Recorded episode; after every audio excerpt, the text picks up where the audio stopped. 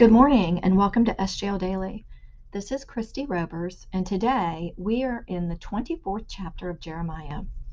It is helpful to know today that the messages of Jeremiah are not arranged in chronological order. For this reason, it's helpful to refer to 2 Kings and 2 Chronicles to better understand his message. This oracle concerns God's treatment of those who are exiled in Babylon and those who either remained behind to fight Nebuchadnezzar or fled to Egypt. I always envisioned first the Assyrians taking away the people of the northern kingdom and then the Babylonians taking away all Judah all at once. However, the Babylonian captivity actually happened in three waves and not all at once. The first wave was in 606 BC when Nebuchadnezzar captured Jerusalem and took some of the most important people, like Daniel. The second wave happened about 10 years later after Judah rebelled against the occupying army of Nebuchadnezzar. This time, over 10,000 men, officials, soldiers, and craftsmen, were taken as captives to Babylon. The last wave happened about 10 years after that after yet another rebellion. This time, Nebuchadnezzar set fire to the city and destroyed the temple. It is this last group which Jeremiah calls the bad figs in his oracle we read today. Let's read verses 5 through 9. Thus says the Lord, the God of Israel Like these good figs, so I will regard as good the exiles from Judah whom I have sent away from this place to the land of the Chaldeans. I will set my eyes on them for good, and I will bring them back to this land. I will build them up and not tear them down. I will plant them and not pluck them up.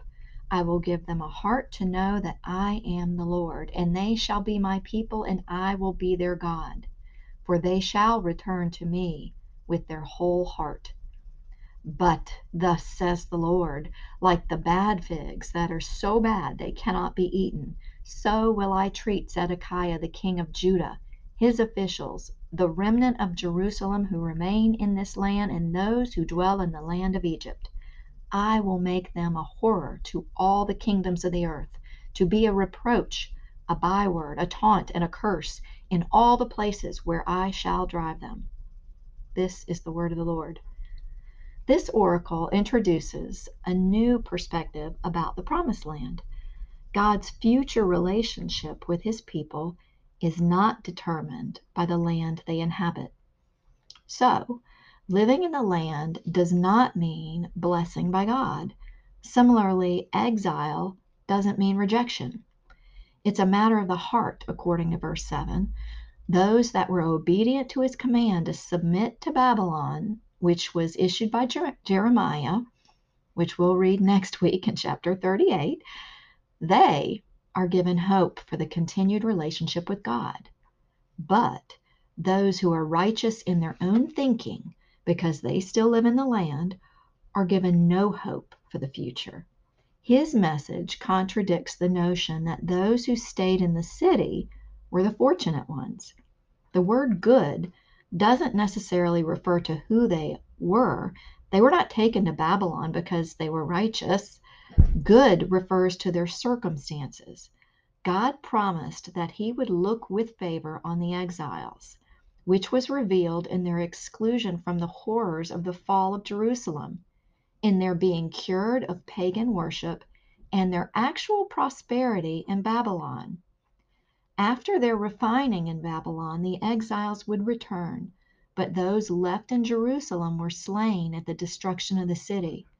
Once again, what appeared to be disaster, the Lord made good. Something I thought interesting was verse 8 the bad figs, who were the king of Judah, his officials, the remnant of Jerusalem who remained in the land, and those who dwell in the land of Egypt.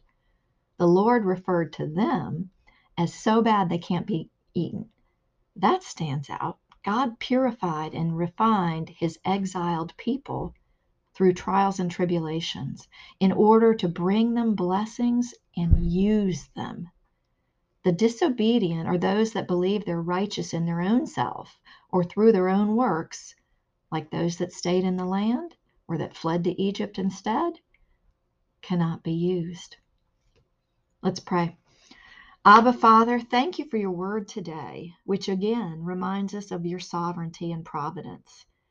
You are over all things and provide all things. We needed to hear this today when it seems like we're living in Babylon, but you've put your word in our hearts, and because we are your children, we know you set your eyes on us for good. We're walking in your blessings right now in your kingdom. We are yours and you are ours. We love you. In your son's name we pray. Amen.